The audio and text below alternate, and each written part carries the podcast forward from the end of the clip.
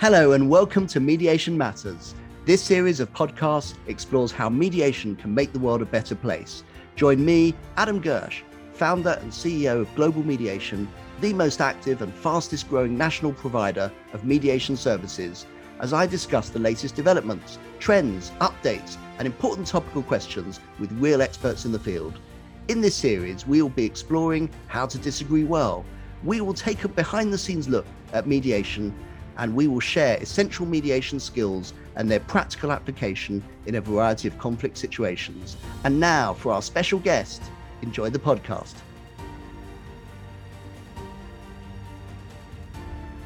So, today I'm delighted to welcome my good friend and esteemed colleague, Anthony Metzer, Queen's Counsel, uh, head of chambers at, at uh, Goldsmith Chambers, where uh, I practice as a barrister as well. And um, uh, Anthony Metzer is a deputy High Court judge as well as a Queen's Counsel, and um, I can call you Tony, can't I? You've done you've done lots of judging. I think in the Immigration and Asylum Tribunal for quite a number of years. Is that right? And, yes, uh, 2000 and more years than I remember, but I think about 2002. Although I stopped doing that uh, a couple of years back. And you're also you're still a first tier tribunal judge of the War Pensions and Armed. I do that too when I have a tribunal. Um, but you do lots of things crime, immigration, actions against the police, defamation, and inquest. And I've had the uh, privilege and honor of being in cases uh, uh, with uh, Tony as well. So, really delighted and welcome to Mediation Matters. Lovely to be here, Adam. Thank you. Absolutely. And um, really, it's wonderful to get a, a, perspective really from a, from a judicial uh, standpoint because uh, you're up there being called my lord now when I'm not calling you Tony and uh, other people are, are, are litigating. Um, really interested to hear, um, you know, your view uh, fr- from the bench, really, of, of litigation and uh, and how that goes, and and and how involved people are in litigation cases. Well, thank you. Um, it's been a real eye opener actually sitting as a judge, and particularly so since I've become a deputy. I mean, I um, um, I think it's true that you it, there's a great responsibility that comes on the judge, but you also learn so much from the process of judging that uh, you understand uh, much more clearly. And I, it's improved my own advocacy to see quality advocacy made towards me. But I think the thing that really has um, uh, been really apparent as a judge, particularly as I say a deputy, but even, even certainly true also when I sat an immigration judge, is that responsibility means in the end that someone's going to win and someone's going to lose. And that that is um, quite scary from a judicial point of view because obviously uh, the implications that okay it can be appealed but nonetheless the, the, if we're making primary findings of fact you know the chart if you try and stick to the law fairly accurately then it, it, the opportunity for appeal is considerably lessened. But also i think that the thing that has really taught me is the much more clearly is is how scary it is for the litigants themselves because they um, they are very largely um, uh, they're very largely on the sideshow of the advocacy made on both sides by the lawyers, even though they're the clients and they're the one ultimately that has to live with the decision, whilst the lawyers, of course, will move on to their next case. And they're all sort of watching from the sidelines, as you say, this whole um, antiquated um, scenario play out in, in with all sorts of legal. Um, exactly. So they they often don't really. Uh, totally understandably, they may be highly intelligent people, but they don't understand the legal process, the language, uh, the way it works, um, and and it's very easy from a, from the judge's point of view to enter into a uh, a sort of dialogue uh, with both the, the, advocates, the barristers, um, or the lawyers, if it's the solicitors, um, but forget very easily that you know there are people, as you say, on the sidelines whose case it is on both sides. Yeah. Now you're not a mediator uh, yet, I should say. You've got lots of other accreditations, um, but, but you've represented uh, a lot of people in mediation and yes. and attended mediation. And um, in fact, we've we've done a case together where people have been involved in, in mediation. And yes. I in, it, it, I, what I found um, fascinating, and I don't know whether you would agree with this, is the way in which emotions are actually quite important in mediation. Um, but um, and I, I, don't know what your training is as a as, as, a judge, but what do they tell you to do? I mean, presumably, I think I think the training as a judge the training as a judge is in that way is very similar to the experience of being a, a lawyer, a barrister, or solicitor. That you are very much uh, you focus on the cerebral, so you focus on the intellectual, on the legal arguments, and in fact, in fact, emotion is something um, which is sort of seen to be on the side. I mean, classically, as we know, when you're when judges are giving uh, directions to the jury, they say sympathy for one way or the other other side is is completely irrelevant to the process of evidence uh, discerning and uh, determining. So I think that, that for a for a judge, emotion is very much to be. Obviously, we are emotional people, but the judging process puts emotion on the side. Whereas, as we found with our case that we did together.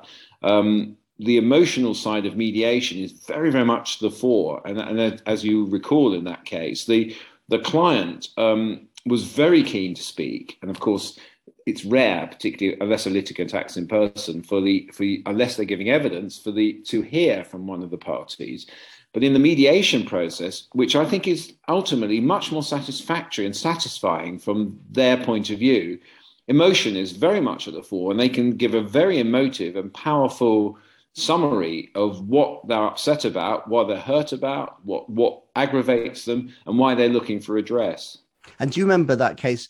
Um, there's a specific case I have in mind, and the stakes were high, and we were both representing um, this lay client who had a very um, emotionally charged case. And we yes. had a long debate, didn't we, about whether he would give the opening statement in the mediation or it would be done by the lawyers. And in mm-hmm. the end, he, he, he gave it. He had a long list of really um, important factual um, background that he wanted to get across.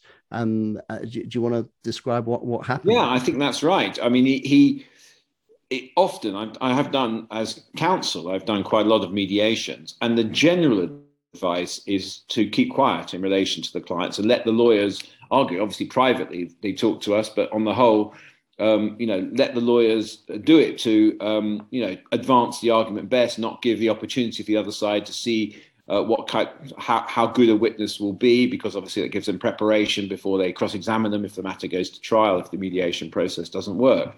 He didn't take our advice, and I have to say, I think he did really impressively. He was he really sort of tore the other side to pieces in his submissions, and he prepared a really, really good um, uh, argument. And I, uh, although it's nice to think that we, we actually got a very good result for him, it's nice to think it's down to really clever uh, med- clever work by us and or the role of the mediator in that case. Uh, I think the lay client and his very powerful emotive words were a major contribution towards getting a really good result from his. I think he really he really shook the other side. Yeah, I, I remember the the closing. It, it, it all got very overwhelming and in the end, he just threw all his papers across the table and he sort of said, "You've made a big mess of all this yeah. for me. To, you've left me with a big mess, and you've messed up my life in this respect." And right. and and and I think the QC on the other side and the junior just didn't know really where to put. Them. No, they didn't. Years of legal training didn't really uh, cover that. So yeah, I mean, as you say, after that, I think everything after that was about coming to a, a result which was going to be the best for him. But yeah. he'd really he'd um, he'd really set a really powerful and emotive summary of what they had done to him. Absolutely. And um, I, I, suppose the other thing to think about in terms of mediation versus litigation in the courts is where it arises, because uh, mediation can, of course, come at any time and can come a lot um, early on. Um, we've all been in cases, I think, where um, people have really been quite churlish and, and and gone on and on and on with a case, even if they're advised against it. Yeah. And um, I think that uh, I know someone who used to say that I know many lawyers who've uh, uh, bought you know fantastically expensive yachts out of people who um, think that it's all about the principle. Uh, we'll come yeah. across uh, those, but I but I mean th- th- there's cases as well that we we've both been aware of where people have really unwisely just ploughed on and on and yeah. on. Yeah, um, I mean, I'm going to give an. I'm going to talk about that example where we both um, were very aware of, but I'm going to give a counter example after that, where the mediation process was was cathartic and effective in a different way from from the case that we've just talked about. So I totally agree. There are times in which um, which uh, people decide, or clients decide, or uh, whoever it is decides that they are not going to uh, look for a way out. So the mediation process uh, is available to try and come to a, a, an amicable way forward. Now, obviously, the process of settlement negotiation involves compromise on both sides. So nobody will come out feeling that's necessarily the, uh, the best possible result because obviously there's normally about money in the end, and it's it's somewhere between uh, the pitch of one side and the pitch of the other that the settlement process works, the mediation process works. But the great one of the great advantages of mediation, which is why it's so fantastic that your company uh, does this, and and um, and I know you've got some fantastic people working for you, is that it gives a measure of control to the clients that you have. That they may not win, but they're going to get something. And as I mentioned afterwards, from from a judge's point of view, there's often disappointment. There's one case I remember sitting as a judge where I found against a person who was being sued by a bank and I was un, and the bank behaved outrageously, but within the letter of the law. And so the person I felt sympathy for and huge sympathy for had gone to litigation and in the end had lost the case and I felt terrible for her. So, the, so they lost on a on a technical basis. Yeah, they lost on a legal argument. Wasn't, they, it wasn't an equi- it wasn't a fairness. Thing. No, but it was the right decision in law. In the law, yeah. Was, you know, and and the rigors of the law required that. So returning back to our situation of our case, the person who um, we knew about in that situation had a way out that was going to uh, mean, meant that they could keep, hold up their head high, could get something of a settlement that may not be exactly what they wanted, um, but it would have been at least uh, that they could have walked away. It would have been confidential, and it would have been uh, something which would have been, you know, score draw, if we like, from a, using a sporting analogy. Um, they chose not to, very unwisely, um, and just decided they were going to litigate right through to trial um, in a rather bullying way. And then they were totally humiliated at trial when they were torn to pieces by a barrister who was cross-examining them. Uh, and they ended up being humiliated and totally undermined on every single point. And you have to say, in those circumstances, which came a public judgment, it was a disastrous, uh, disastrous decision that they chose to take. So that's the risks you run if you reject the mediation option.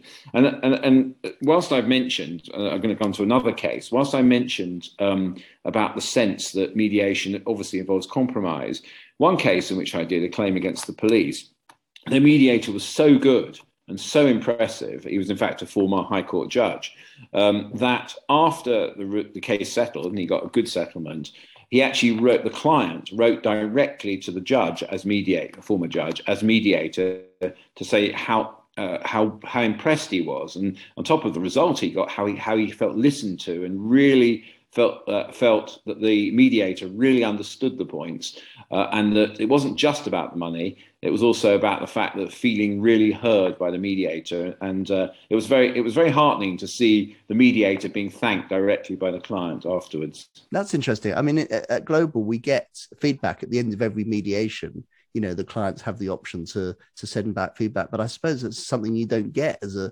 as a judge is it you you, you sit there and it must be no. a bit of a lonely exercise that you yeah. you give your decision and then the parties go away and they say well, yeah oh, thank and you the, lord and that's the, the best, last you hear of it the best mediation the, the best thing you get as a judge which actually thankfully happened to me recently is where the losing side appealed and the Court of Appeal were thankfully upheld my decision. So that's oh, yeah. it doesn't always happen. damn faint praise that you weren't actually scathingly treated by the Court of Appeal. Yeah, exactly. you, yeah. Actually, you know, you were. That's the acid decision, test. Your exactly. decision was up. Your decision was upheld. Um, but yeah, I was going to go on to something else actually, which is which you've talked about, which is a, in another case, which is um, which is something the mediation process can do that the uh, that the judicial route can't, which is in some respects, the mediation process can be a dress rehearsal for a potential uh, for a potential trial. And that can be fantastic in the sense that you can sort of flush out the position of the other side and think you've got a strong case. And if the case doesn't settle a mediation, you think you're a good case. But I can remember a case not that long ago where I was up against uh, a silk on the other side. It involved uh, a client who w- had a personal injury claim arising in prison. And as it emerged, uh, he was somebody who, who, answered some questions, and, and the, the process flushed out the fact that as he talked more and as more became known from the other side in terms of because they gave us some documents in, in, in an informal way, even though it was not yet part of the legal process, which meant that his case got weaker, and we could see that, and he could see that. That as more emerged, he wasn't. We could see he wasn't telling the whole truth, and more importantly, even at the points where he was telling the truth, it didn't wasn't going to result in a good chance of success uh, on, on, the on the legal side of things. So it was a fantastic opportunity to take stock seeing whether we had a good case or not. And actually, we advised the client privately that an offer of settlement, which we thought initially might be a low one, was actually a definite bird in the hand as opposed to the, the risk of, of nothing in the bush. So uh, we advised him, we got a settlement for him. And actually, looking back on it, if it had gone to trial, I think we almost certainly would have lost. So it's quite useful to sort of see the personalities of the people and see yes. how it actually and also and also you know you think you rely on your side you think you've got a strong case and when you see how the other side are going to defend it and the documents that might back up their version it can be quite salutary. Well, classic mediator's question, I think, in terms of reality checking, is you know if you think you've got such a good case, why haven't you been able to persuade the other side? you know, because um, yeah, eh, eh, you know, if it's, if it's so compelling your yeah, case, why are there all these lawyers on the on, on the other that's side? That's a really good example because um, I think when it comes, say, for example, in a very litigious area, the one that we've both worked in, and we've done cases together and separately, in like actions against the police, we tend to act for claimants. That the really strong claimant cases do settle early. The defendants uh, come to a settlement, or if the ones are complete no hopers, you sort of recognise early and don't take. It's the ones that are 50 50. Those are the ones that tend to go to trial, and they're the ones that are most suited to mediation. It's interesting, um, but I don't think. I mean, it's it's it's now a, a, strong option. I think that it used to be when mediation first arose, it became it was seen as a weakness. You know, if you offer uh, mediation. But yeah. now I think um, it, it's quite the reverse. I think down a challenge, it, isn't it? It's it's almost obligatory. Certainly in certain areas of civil law, particularly claims against the police that I have particular familiarity with, um, it, it you have to give a good reason why in the process when it comes to costs at the end of the event uh, after the case is over uh, why mediation wasn't given serious consideration, and rightly so. I mean, I think it's really important that that the the parties see whether there's any way of reaching a settlement without the full bloodedness and the uh, one wayness of a trial decision. And the the trial, of course, comes traditionally there's a lot of risk that comes with the trial because you don't know who you're going to get. You don't know as you say how the evidence is going to um, pan out. Um, and i suppose the mediation brings all that forward. Yeah. but in terms in terms of judging i mean we've all been you've you've been for many you know for a long time and you still are an advocate. You're appearing before judges and you're also sitting as a judge yourself. What what in your view you know what makes a good judge? It's a really good question. Um, i think probably a good judge has to be a very good listener, has to um, really see what the case is.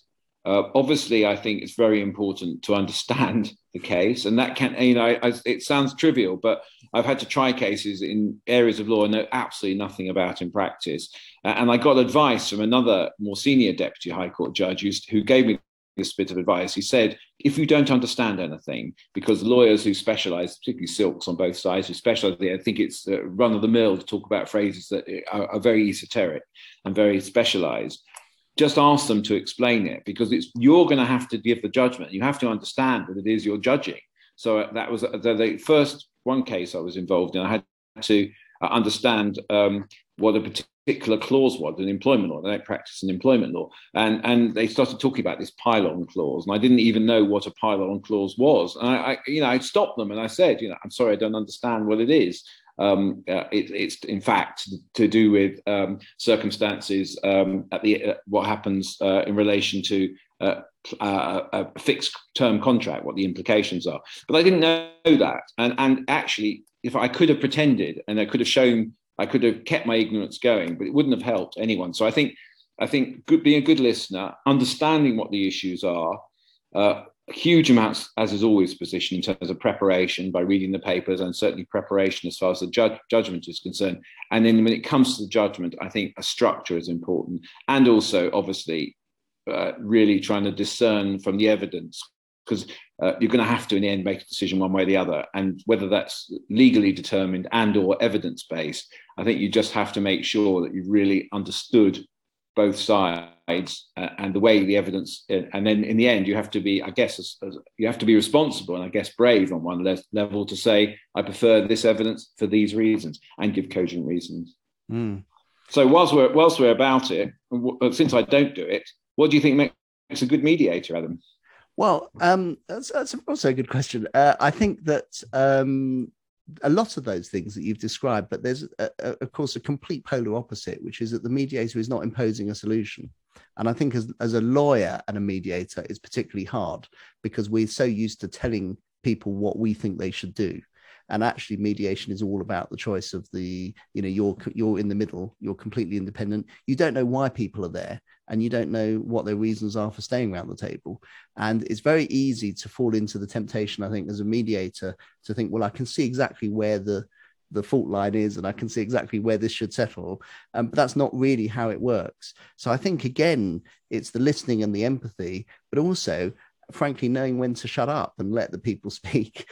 And i think it's about facilitating one side to allow them to be heard and um, and to to listen to the other side and it's tremendously empowering because i think that one of the things that's missing in litigation is that the parties just don't get to speak and um, speak from an honest point of view so in, in litigation, I think you're at the top end of the sort of triangle that you're looking at um, what are your demands? What are you what are you, what are you actually demanding? But the actual reality is that underneath the surface, there are needs that overlap between the parties, but you'll never go in and tell the other side what you think you should really get. It's always you're claiming for the maximum. Whereas in, in mediation, we do encourage people to look you know what what is the other side what might the other side think about that and there's a bit of mm. reality mm. checking and i think that what's really interesting is to just allow the parties some time and space to allow that transformation and mm. allow their change in thinking so i think being a, a good mediator is probably about being patient mm. and probably about um, biting one's lip if you're a lawyer and not giving the advice that you might want to give and, and just asking lots of questions so much more um, holistic. Much more holistic and much more emotional as well. I remember being in, I did some time with the Florida uh, um, mediation group, uh, doing some training there. And they had a personal injury case. And one of the things that they said that they would do is um, a woman had injured her knee. And they said, We're going to blow this injury up as big as we can in front of the jury. And there's going to be this big picture of this sort of broken knee. And it was all about emotion. There was no law involved at all. And of course, there mm. they have civil juries. So a jury would be deciding the amount of damages. It's all about the emotion. Yeah. Um, but I think I'm not saying that that's the, the, the, the way we should do things, but I think recognizing the emotion in mediation is really important. And I think also framing things in a positive way whereas the litigation is about one side you know bashing the other side and you're looking at the sort of aggressive i mean the choice of language by barristers is deliberately piercing and yeah. and and and and trying to to launch as many salvos if you can reintroduce cooperative language you can make a whole world of difference so i'll give you a practical example um, where one side is saying well the other side's lying and they've been completely dishonest you can actually frame that and sort of put that up on a board or a post-it note and stick it on the wall and say right there's communication issues mm-hmm. and you frame that in a way that actually that could be resolved whereas if you just took it that right one side's lying and they're yeah. liars and they have to be punished that is a different sort of context from saying right well there are clearly some communication issues that, that you know you need yeah, to be really. so i think i think the mediation is really about looking forward Whereas in in the litigation, what you're really doing is is is looking back and seeing what went wrong and who was right and who was wrong.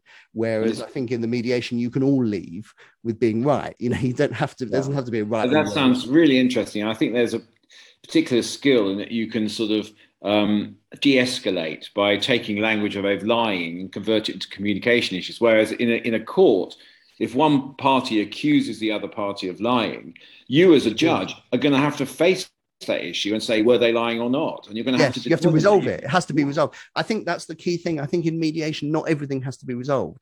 We yeah. have a we have a long um, there's a there's a very strong um, skill in parking issues and recognizing which issue which order you take issues in so for instance if there's one thing that somebody really wants and they tell you privately that's really really important and the other side actually says well that's not so important you can start with that So you can kind of match the different priorities. Um, and there might be, say, this lying or communication issue, or however you want to frame it. But you can say, well, let's park that. And you know, you want that apology. Okay.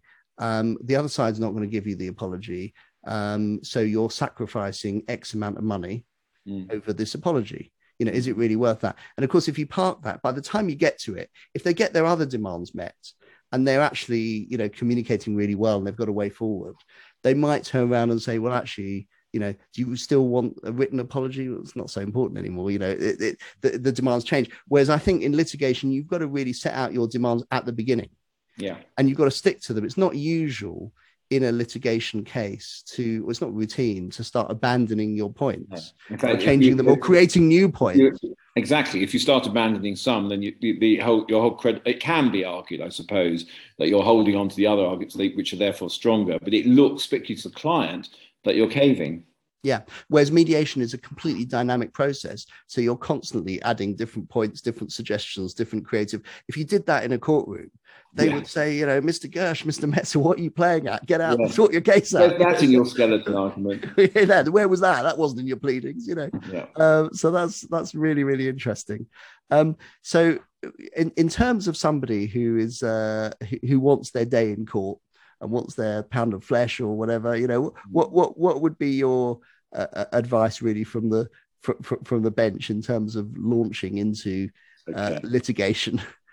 Well I, I, genuinely think this is not just because I, this is this is uh, um, uh, this is being brought for the purposes of mediation. I genuinely think uh, court and the court process is a absolute last resort. And whether uh, you can settle a case without uh, mediation between the parties. Before you can get to mediation that is that is unless you've got the most unbelievably strong case which normally would settle uh, we always encourage settlement. And if you can't get settlement through the process of the lawyers litigating uh, an early stage mediation is the next best thing. Uh, in fact arguably a better thing because for the reasons that i've already said to you which is that you can really understand uh, the clients can feel heard uh, can express themselves in very strong terms if needs be. With for a skilled mediator to get a result, avoiding the whole and uh, really quite draconian court process. It's so much to be encouraged. As I said before, it may you may not get the best result, but you'll get a result that's in your control that you you've had you've had an active role in, uh, and you and you've reached you reached a point of saying okay, it may be okay between gritted teeth, but it's still okay as opposed to a situation which you go before a judge and judges do vary, as you rightly say. They, we all have our human prejudices, and it is no guarantee that a, a, judgment can be successfully appealed. You you may win, uh, but you you may have a crashing defeat, and you've got huge cost implications and the uh, humiliation of having lost the case. And even if you win, you might you are going to get all your costs back. You'll get a proportion, fair fair enough, assuming the other party can meet them.